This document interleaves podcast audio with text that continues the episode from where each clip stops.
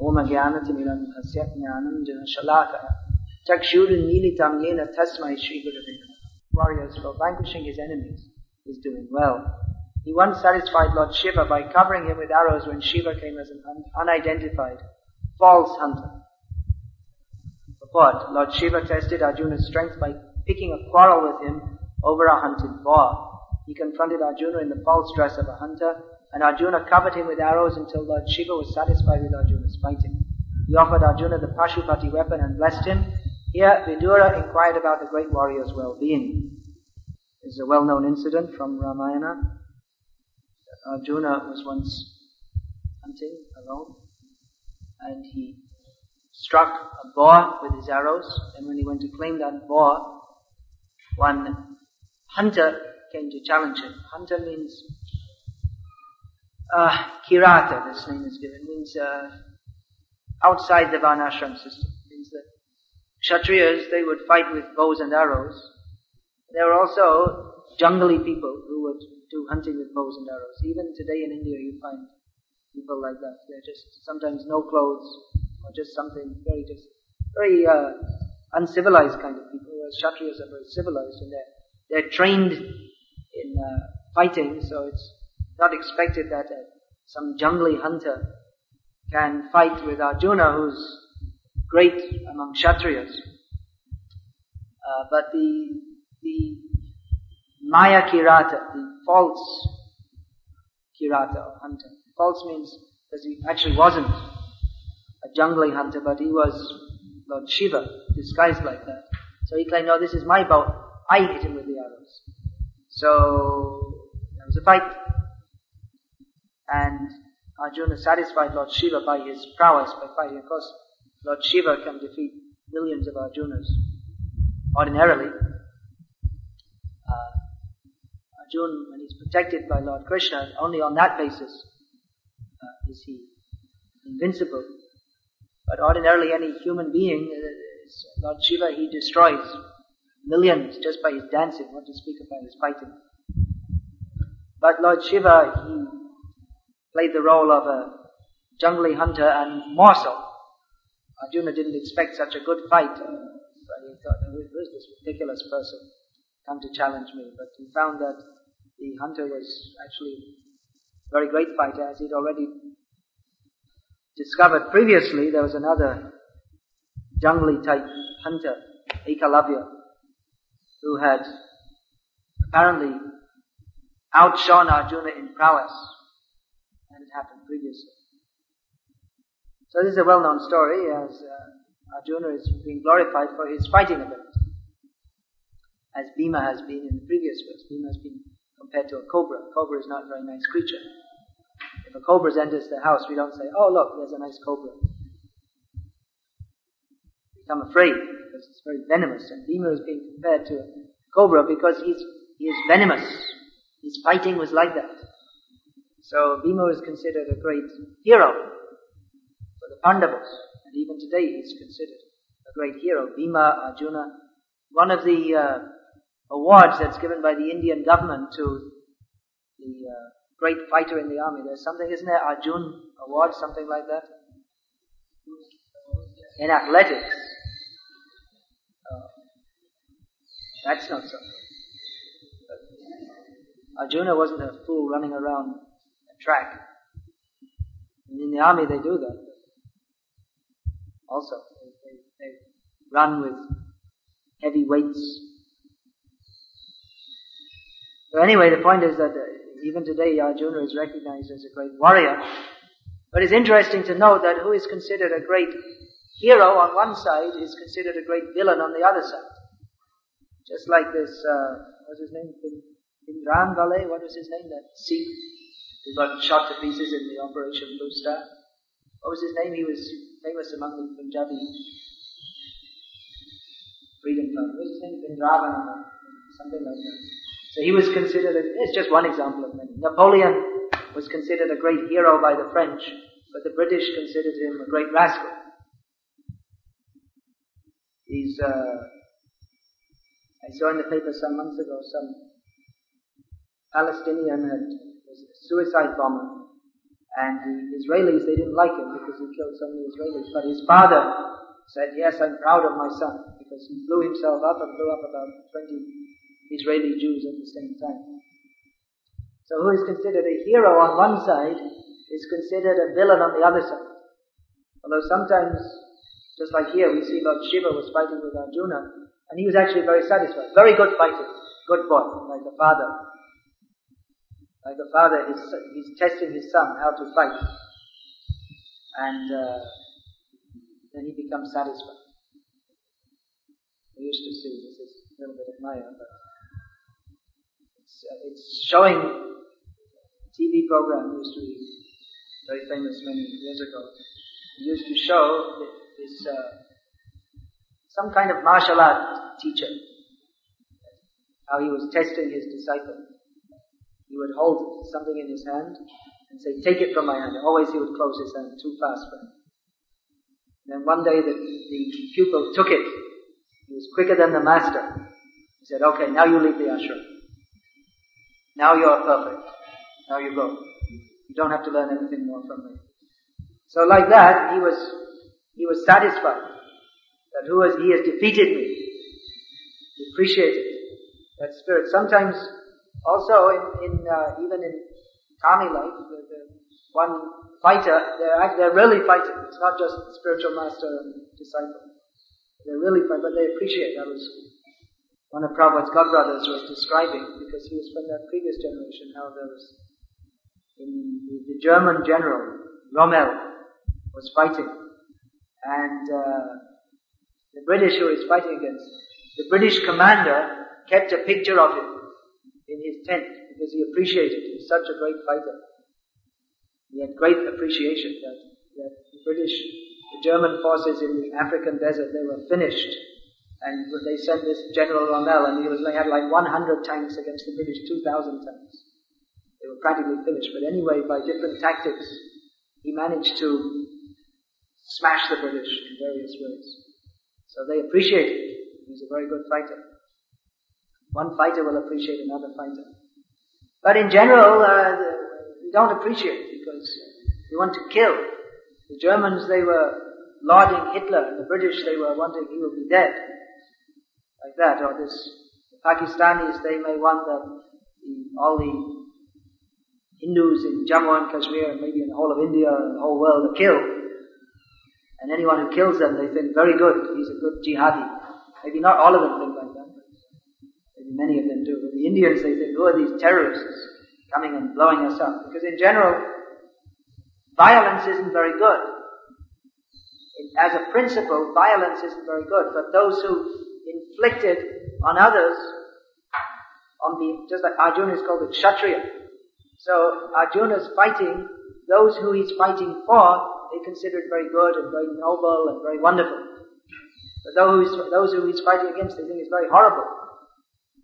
Arjuna, he just like uh, after the, the, battle of Kurukshetra, Bhim personally killed all 100 sons of Gandhari. Actually, she had 101. One was Yuyutsu. He, and no, he was a son of Dhritarashtra, not a son of Gandhari. He was a son by a Vaishyava. So he was fighting on the side of the Pandavas. So the hundred sons of Gandhari were all killed by uh.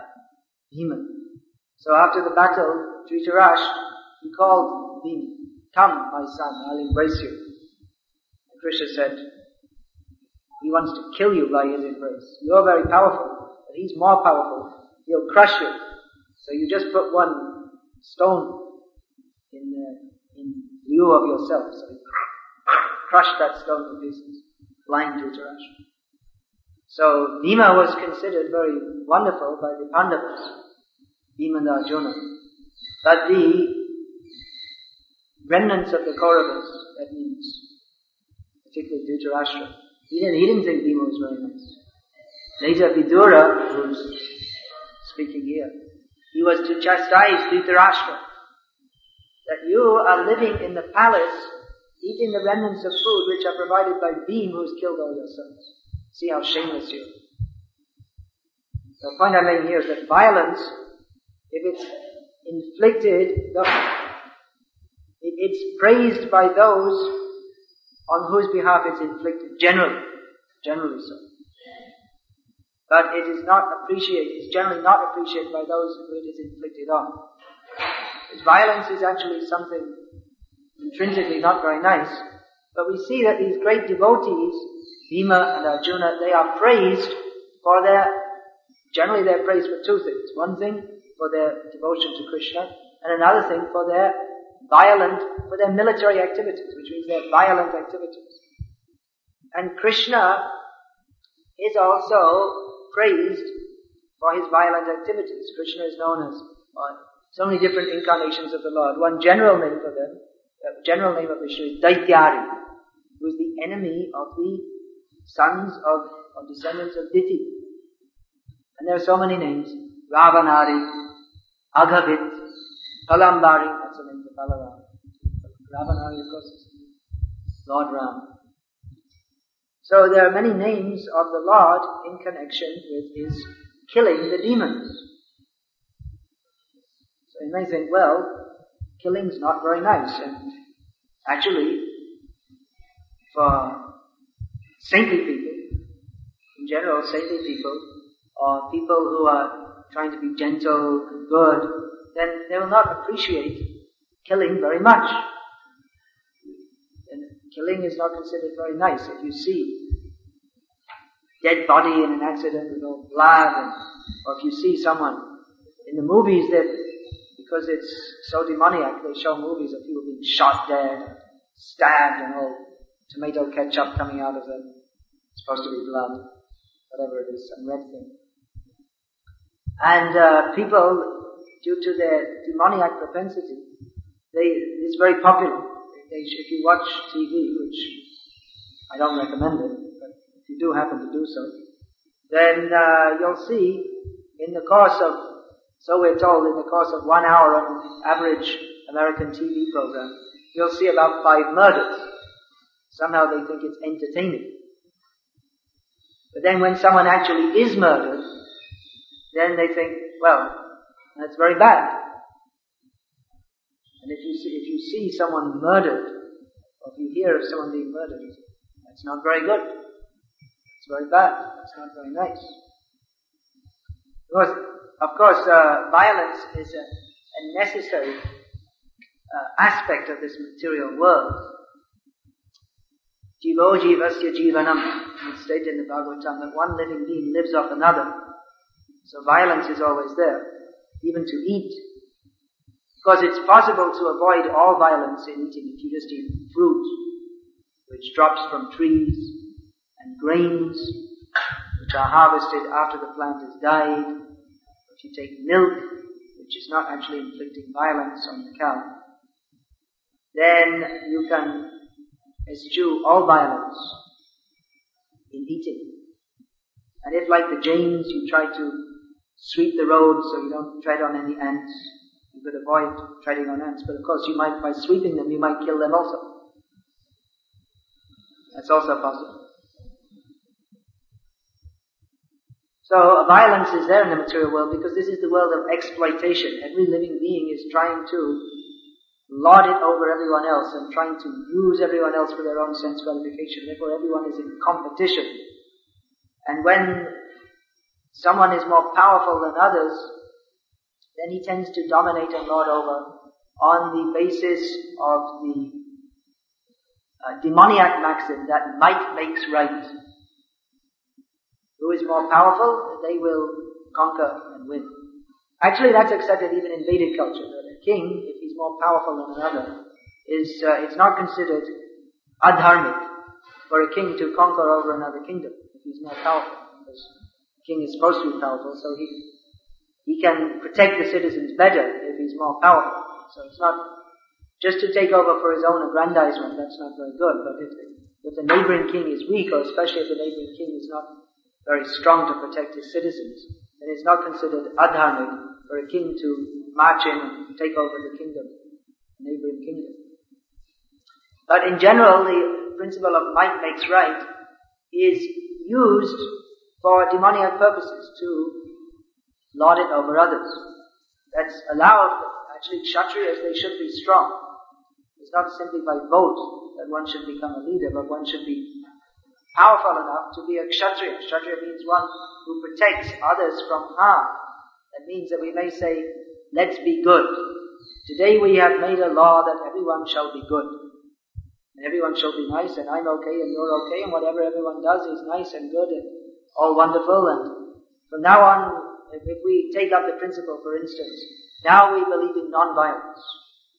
So, uh, a rich man will declare, I am now a proponent of total non-violence. So then someone will say, very good, and I walk up to his house and start putting everything, so break open his safe take everything out. And then if you're actually a proponent of non-violence, then you won't do anything to stop him. now I'm going to enter your house and uh, take away your daughters and your TV set and everything inside it. And you shouldn't stop me because you're non-violent. So, you can understand from this example that violence is required in this material world. It's, uh, sometimes the, the police go on strike. I don't know if in India that ever happened, but in the Western countries, sometimes the police go on strike and immediately there's looting. All the shops in the city are looted. That happened in America sometimes. As soon as it was known the police are on strike, then immediately the people just went and smashed all the windows of the shops and came in and took. They came with big trucks, and filled up the trucks and took everything. So, why are people not doing that ordinarily? Because they're afraid of the police. Because if they know, in, in normal circumstances, if I drive up with a truck and smash the window of the shop and start putting everything in, then the police will run up and uh, they'll catch me by force. They won't say, um, well, um, excuse me, sir, um, I don't think we should break into the shop and, uh, what do you think? Why don't you be a good, good man and stop stealing? Just like that, it won't work. The police will come with big sticks and smash him on the head. Drag him off. So people are not openly committing theft and crime because they're afraid. So violence is good in this material world. It's good when it's properly used. It's good to combat the evil tendency, exploitive tendency of others. So, Krishna himself exhibits that. He comes to kill demons. Demon means one who has got too much exploitive tendency. Actually, any exploitive tendency is too much. In this, in this material world, there are godly persons and demoniac persons. Deva, Asura. But even the Deva is somewhat demoniac because he has the tendency to enjoy and exploit this world. But when that tendency is not uh, controlled, and when, when one does not submit to Vedic injunction, which allows one to enjoy within certain limits. When one does not submit himself to the Vedic injunctions, then he's considered demoniac. Or even if someone, that, that means that Vedic injunctions, they allow you to enjoy, which is a demoniac tendency, but within certain limits and following rules and regulations. But even if someone does follow the Vedic injunctions, but he doesn't recognize that Krishna is supreme, then he's also considered a demon. Because that means that he's accepted the Vedic injunctions only superficially. He hasn't accepted the spirit of the Vedic injunctions, which is to become purified by following them and come to the point of Vishnu Bhakti. So this world is uh, full of exploitation. A great Kshatriya, like Arjuna, he is glorified for his ability to protect others from uh, the demoniac activities of overly exploited persons like Duryodhana, and that is also considered something very wonderful, the heroics, great hero of a, the, hero, the heroics activities of a great fighter. That is also one of Krishna's ways of achieving pleasure. Krishna takes pleasure in fighting and he takes pleasure in others fighting.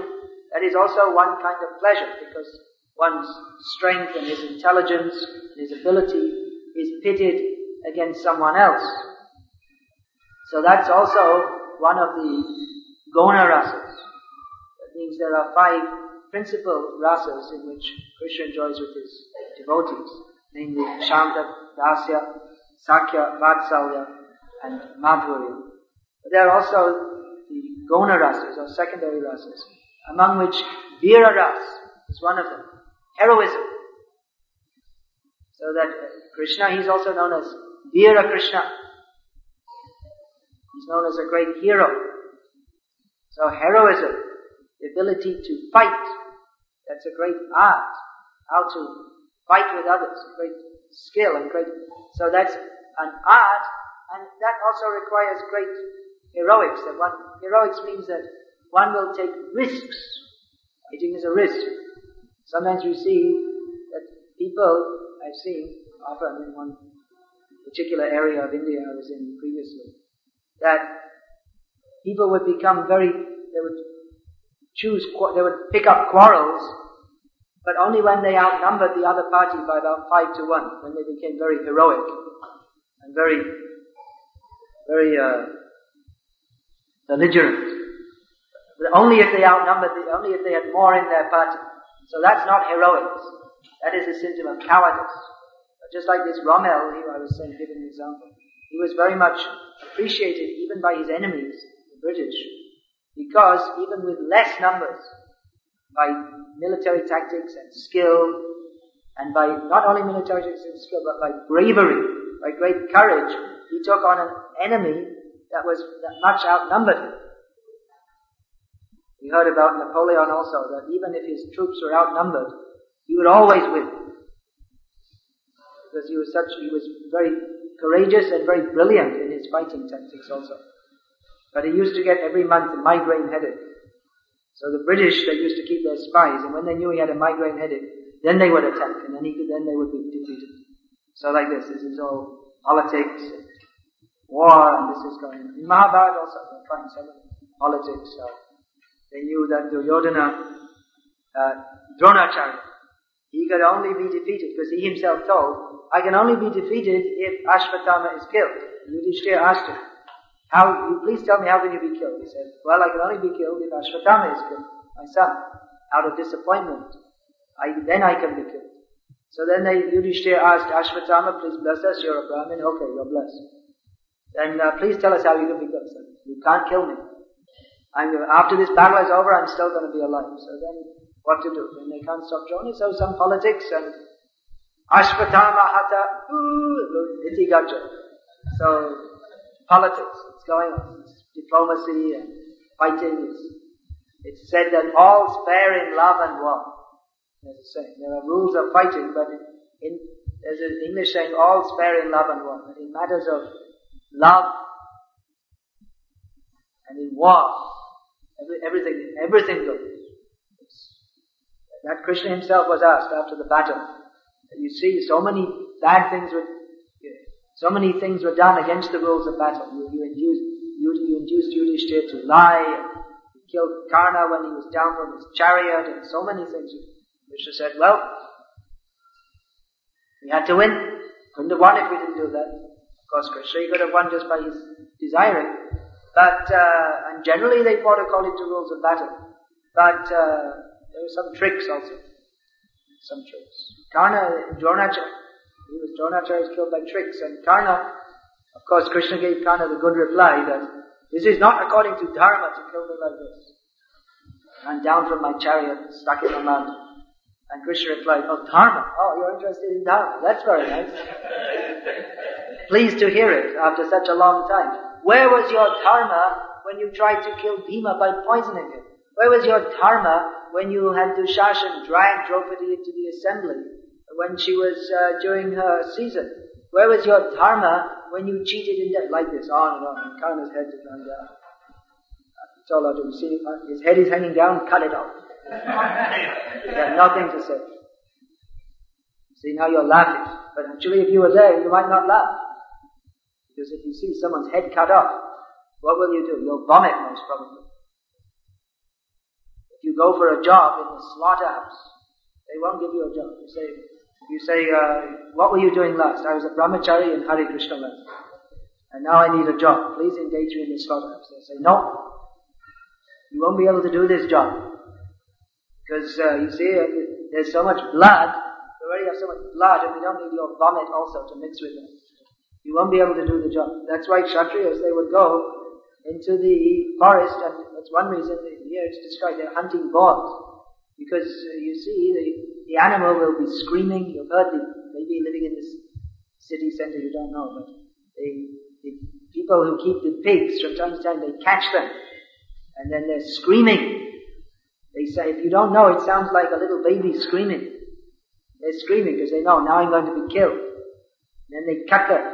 If you're in a Muslim country, or I used to live in Bangladesh, if you go outside on the Eid you'll see so many cows. They took they put a nice garland on the cow, decorated them, and then they cut the throat.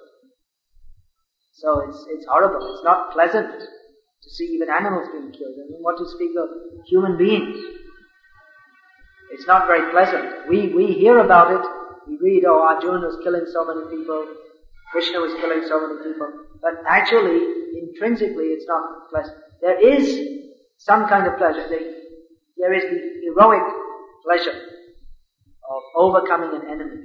And when Krishna or one of his devotees, pure devotee like Arjuna, kills an enemy, then they are benefited, that enemy is benefited by liberation. Otherwise, normally if you kill someone, although in among materialistic people, there is, uh, among heroic fighters, they feel that heroism. But after some time, they may feel actually, this is disgusting. Just like we have the history of Maharaja Ashok in India, who was a great king and he was conquering over so many enemies. But at some time he thought, is not good. So he became a Buddhist, which is worse. That kills people spiritually. But he thought, Buddhism, they're teaching ahimsa paramo dharma. So they'll do no physical violence, but they'll kill you spiritually by teaching a philosophy by which you become Spiritually, they want to kill you by saying there is there is no atma, there is not there is no there is nothing, nothing. Just kill everything because there is nothing. So it's the most violent philosophy on earth, Buddhism. But it's superficially it's promoted as being non-violent. But anyway, he was king, killing, killing, killing, killing, very successful in fighting. Then having conquered over most of India, he brought in Buddhism, thinking that this non-violence is very good. Um, actually, on the material platform, violence should be eschewed as, as much as possible. It's not intrinsically good. That's why violence is only allowed only for the sake of counteracting that which would be worse in view of it. Prabhupada gave the example that a soldier who kills many enemies in the war is decorated with a medal. Very good fighter, but if he may kill hundreds of men, and he's praised for that. But then if after coming home he kills one person, not in the battle, but just, just like that, without any particular reason, then he himself is to be hung.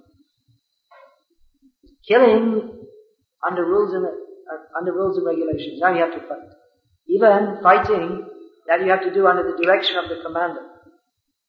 Even you see these, uh, I'm giving the name of Rommel and so many great fighters.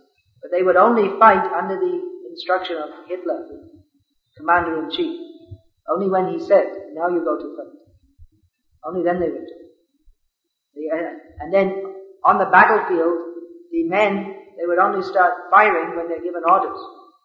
Now, you, of course, if they're ambushed, then they would immediately start to reply. But otherwise, it's not that the soldier, he's on the battlefield, and he thinks, well, you know, I think, I think, you know, I'll do something good, I'll go off and shoot a few of the enemy. No. They have to work under the direction of the commander who will tell them, now you go. Fifty of you go here and do like that. Only when they're ordered. And only in the battlefield.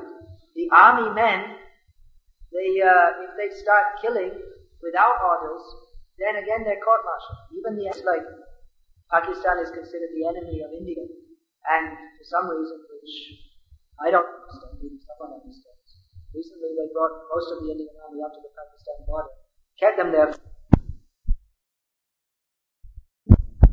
They, uh, if they start killing without orders, then again they're court-martialed. Even the enemy is there, just like Pakistan is considered the enemy of India. And for some reason which I don't understand, maybe someone understands. Recently they brought most of the Indian army up to the Pakistan border, kept them there for a few months, and then again brought them all back. So why they do such things we don't know. But it's understood that Pakistan is supposed to be the enemy. Not Sri Lanka's not the enemy. Pakistan's the enemy. So they were there on the border and they were thinking every time we're to fight. But if a junior officer or a just corporal or private suddenly started shooting the Pakistani troops who were sitting on the other side, looking at them. If they start shooting at them, then they'll be court-martialed. Why did you do without orders? So, to be non-violent, you don't need any particular rule. But to be violent, that is only allowed under certain circumstances, under certain rules and regulations. Because intrinsically it's not good. Although it is good under certain circumstances, but only to ameliorate the violent or exploited conditions of this material world. Only to, in other words, only to punish persons who are not behaving properly, who cannot be convinced by any other means. Again, war, before violence is resorted to, other means should be attempted to try to quell the exploitive or antisocial tendency of others. That's why usually they try to, before they go to war, they try to talk and negotiate. Even Krishna, he tried to negotiate with Duryodhana, don't fight. Only when there was no other goal, then they would fight. Then they called. Even, even for Vaishnavas, it's not totally forbidden to eat meat. Want to quote that? That means you're all going to go down to the McDonald's now?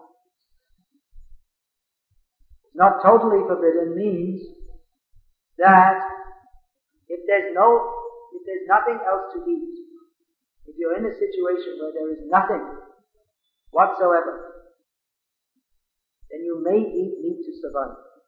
That is allowed. When uh, Harikrishna Maharaj, he was, Prabhupada was telling him to go to Russia, he was refusing in so many ways that I can't speak the language and this and that. And then he said, Prabhupada was defeating his ideas. And then he said, well, there's nothing there to eat except meat. And Prabhupada said, well, eat meat and go there and. Another time, some devotees told a story that had come in the newspapers that one plane had crashed in the Andes Mountains in South America. And it's a very huge mountain range and they were, most of the people had died, but a few had remained alive.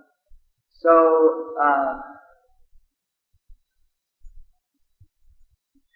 It was all very, it was, they were caught in the snow and they were there for some days and then there was no food and then one of them who was a doctor, he knew how to dissect bodies. Then he's, the bodies was, because it was cold, quite fresh, so he started eating the meat. He cut the bodies of the dead humans and started to eat them. And after they were rescued, that came up as a big controversial issue, ethical issue. Was it right or was it wrong? And they asked Prabhupada what he thought. Was it right to have eaten the dead bodies of human beings? Who wants to eat human beings? I mean, even meat eaters, they don't like that. Most of them. So, uh, Prabhupada said, yes, he did the right thing. If there's nothing else to eat, you can, you can resort to such measures. Otherwise, you would have, you would have also done. So, uh, the Vaishnava philosophy is very pragmatic. Violence is allowed only under certain conditions. Even meat eating can be allowed under certain conditions. It's not expected that a Vaishnava, those who come to this Krishna conscious will, will ever eat meat. It's not expected that we'll be in such a condition. I heard it said, I don't know if it's true, because you hear many things that Prabhupada said, which may not be true. I heard it said that Prabhupada said he would rather die than eat meat. We have in the Mahabharata also a story of there was a great famine, and then they killed cows. One rishi. Who was that? Yajnavalkya? I think it was. He killed the cows and fed them to his disciples. Vishwamitra ate dogs. In the same situation, there was nothing else to eat. So violence is allowed, but only under very certain conditions. In Kali Yuga, there is Ritahimsa. That's stated as one of the symptoms of Kali Yuga. Useless, meaningless violence. People resort to violence for pleasure. Recently there was, uh, I was told there were two men in Washington DC. They were going around and shooting people, killing them. What for? For fun. Strict, wicked mentality. Just in uh, in England, the supposedly highly civilized place where I come from. Even when I was a kid, it was a very common thing at that time. It was a very normal thing. There, there, are gangs. Young men would form themselves into gangs. And different gangs would fight with each other. What for? Not for anything. Just, they just, they just disliked each other. And they would, they just fight. And they unusually they would kill, but at least the football gangs. They would have supporters of different teams. They would come together. Different football teams would come and play football together. And the different people who are watching not everyone, but the young men. They would fight with each other. They wore these big heavy boots and kick each other like this. Why? They, they analyze frustration and this and that. Then one sociologist said, well, you know, it's just part of our culture. It's been going on, our culture. This has been going on for hundreds of years, that we're a violent people. He said it openly. British are violent. That's how we conquered over the world. We didn't conquer over the world by going around and holding tea parties everywhere. But we came in and by uh, force, by military strength, they conquered. So that's a symptom of Kali Yuga. In America also, there's so many examples. In America there used to be some big animal called a bison that used to wander around all America. And when there were the so-called Red Indians, which they now call them Native Americans because they're not Indians at all. Christopher Columbus landed in America and thought he was an Indian at first. He was looking for Indians. So, uh, so they, many of the Red Indian tribes, as they used to call them, they used to be vegetarian. Others were meat eaters, but they would only kill one animal at a time, what they needed for their food. But then when the Western man came with his guns, they shot them for fun. And within a short time there were no bison left. They were extinct, so they told. So this, uh, that's, that's actually how the Western man has become very prominent in modern society, in the modern world. It's not only because of their technological development, but because of their violent tendencies because they have a tendency to dominate over others. They're considered highly advanced in culture, but actually their culture is it's a very how do we call that machismic, very violent kind of culture. Now they're bringing that to India also. They, they, they think if someone's got a very big, strong body, that that's well, that's really great. They respect a person, a man, if they hear if he's very his huge muscles. and it, they, they consider that's, that's really, really great. I mean, that's, that's a real man. And in India, people, even now, they tend to respect. They give a lot of respect. What is your educational qualification? They respect that. They respect, they're more on the platform of Gyan. Whereas in the West, people, they don't care very much. Is it in France, they care whether you're very educated or is it? You don't know. You've been away from there so long, you don't know. In the West, they don't care if you're, if you're a triple PhD or whatever. There's this guy from uh, Stephen Hawking. He's he's much more known and respected in India than he is in England, where he's from. In England, they don't care. But uh, in, in England, if you're a big, strong guy who can punch some, or you can kick a football very expertly, then you're considered a, a national hero. relevant. Now that's coming in India because they're importing this demoniac civilization. Now they, who can hit a ball very expertly with a piece of wood. This, uh? Tendulkar, what's his first name? Such a, he's a national hero, right? For the, for having perfected the art of hitting a ball with a piece of wood and running like an anything. Which is of no use to anybody. I no practical value to anyone whatsoever. But he's become a national hero. This is all foolishness.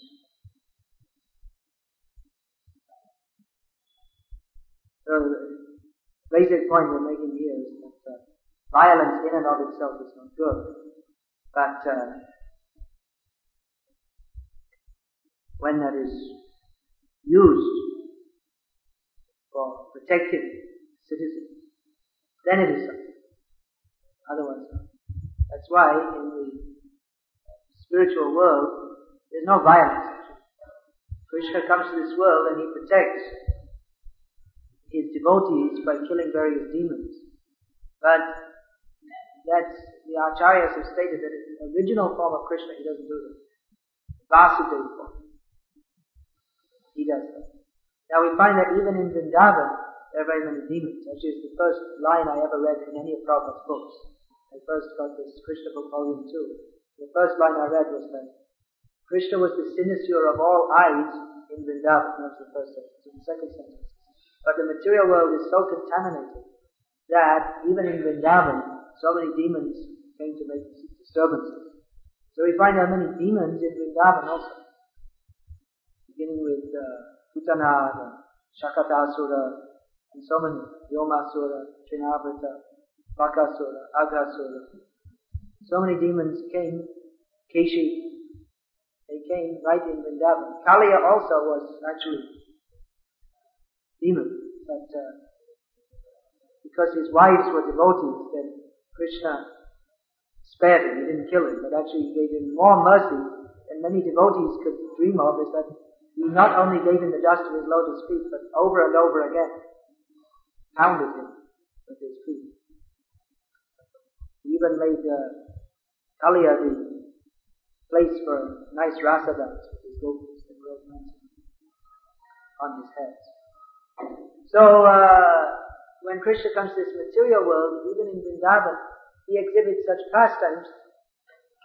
Now, we know that uh, Krishna is our protector and surrender to Krishna is one of the intrinsic features of surrender to Krishna is Rakshishati Vishvaso. Firm faith that Krishna will protect me. So that protection, of course we pray to Krishna to protect us from fall down, falling down into material consciousness. Particularly here we're worshipping Radha Madana Mohan.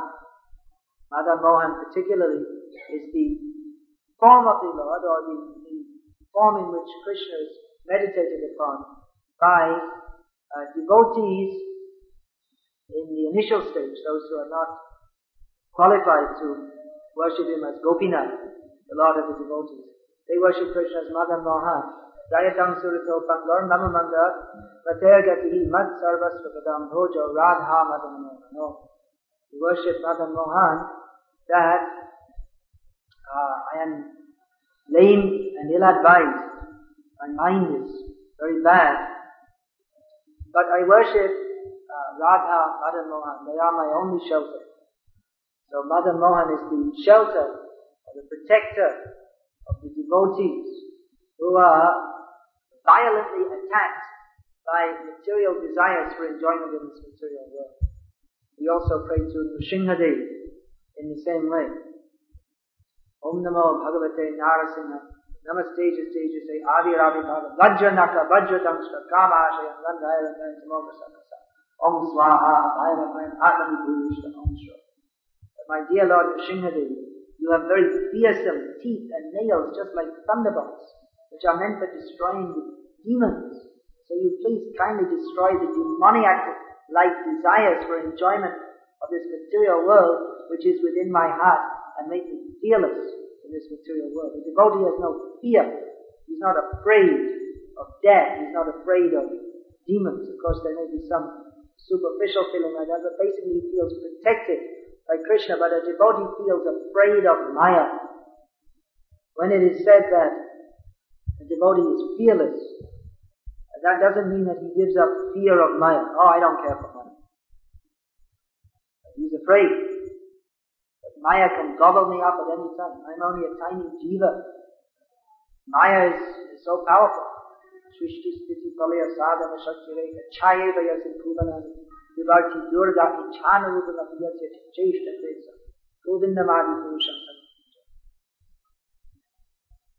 Devi, she, under her agency, creation, maintenance, destruction, this is done also by Shiva, Brahma and Vishnu, but within her jurisdiction, she's so powerful. She can bewilder by her representation. She can bewilder, her representation means beautiful woman is supposed to be the representation of Maya. So, Chaitanya Mahaprabhu said, Daro Prakriti Hare Mune Rakimam. That what to speak of a beautiful woman, even a wooden form of a woman, can bewilder even the mind of a great Muni or Rishi. Maya is very strong. As we see the, uh, the advertisements, every advertisement, maybe seven out of ten, features some beautiful woman. So what is that advertisement? It's a piece of paper with some colors and some glue on the back. It's stuck up in the middle of the street. There's no beautiful woman in the advertisement. It's, it's not actually woman. But it's put there because it's known that will attract the mind. And men will be attracted and women will also be attracted.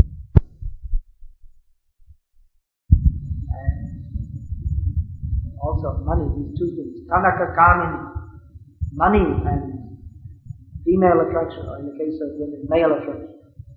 These are the stumbling blocks for transcendentalists. What is money? You see money, some paper. Or gold, kanak, gold. People become attracted by gold. What is it? It's just some metal. What can you do with gold? What is it? What's, what's so special about gold? It's just, it's just a substance. There's wood in it. What is solid? Gold is solid. Why are people attracted to gold? Well, theoretically you can get some enjoyment from money. You can buy things for your enjoyment. Intrinsically it has nothing that people are attracted. Money, women, some attracted. Maya is very powerful. So a devotee doesn't think, oh, well, I'm such a great, I'm such a great devotee that I don't care for Maya. To Maya. He's afraid. I'm, I'm powerless. Only if I take shelter of Krishna can I be saved. So when it said that a devotee is fearless, that means that he's fearless one thing because he's not attached to the body. So he's not fearful of his body. Of course that also requires great advancement. It's easy to say that. But I'm not afraid that if someone comes running at you with a knife, then quite likely you feel afraid. But uh, he feels fear of Maya, but at the same time fearless, knowing that if I take shelter of Krishna, then I'm being. That is his fearlessness, not on his own strength. That he's, I, I'm, I chanted my, I got up this morning at 1.30 and I chanted 32 rounds and then I read Bhagavad Gita for one hour no, no, no one can touch me. Maya can't touch me. If we think like that, then we're already in Maya.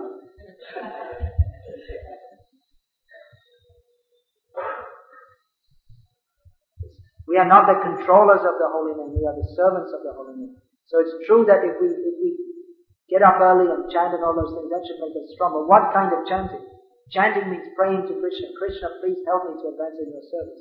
If we think that chanting Hare Krishna is like some kind of yoga by which we, we get some mystic power, and then we use that power to control this, our senses in the world, then we, we never chanted Hare Krishna at all. That means we want to use the name of Krishna in our service. Rather we get strength by chanting Hare Krishna, by praying to Krishna. Then we get strength. Not that I chant, younger. I remember some years ago there was uh, one devotee, he, he had, uh, he, he opposed the GBC on some philosophical issue. And actually time showed him to be right on a particular issue. But uh, then the GBC members were going to come and debate with him. It was a very hot issue. So then he fasted for three days and he was chanting like 100 rounds a day or something. And he thought, I'll get strength like this. But actually, when, when they came, he was so weak, the fasting and everything, he, didn't, he couldn't say anything to them. So,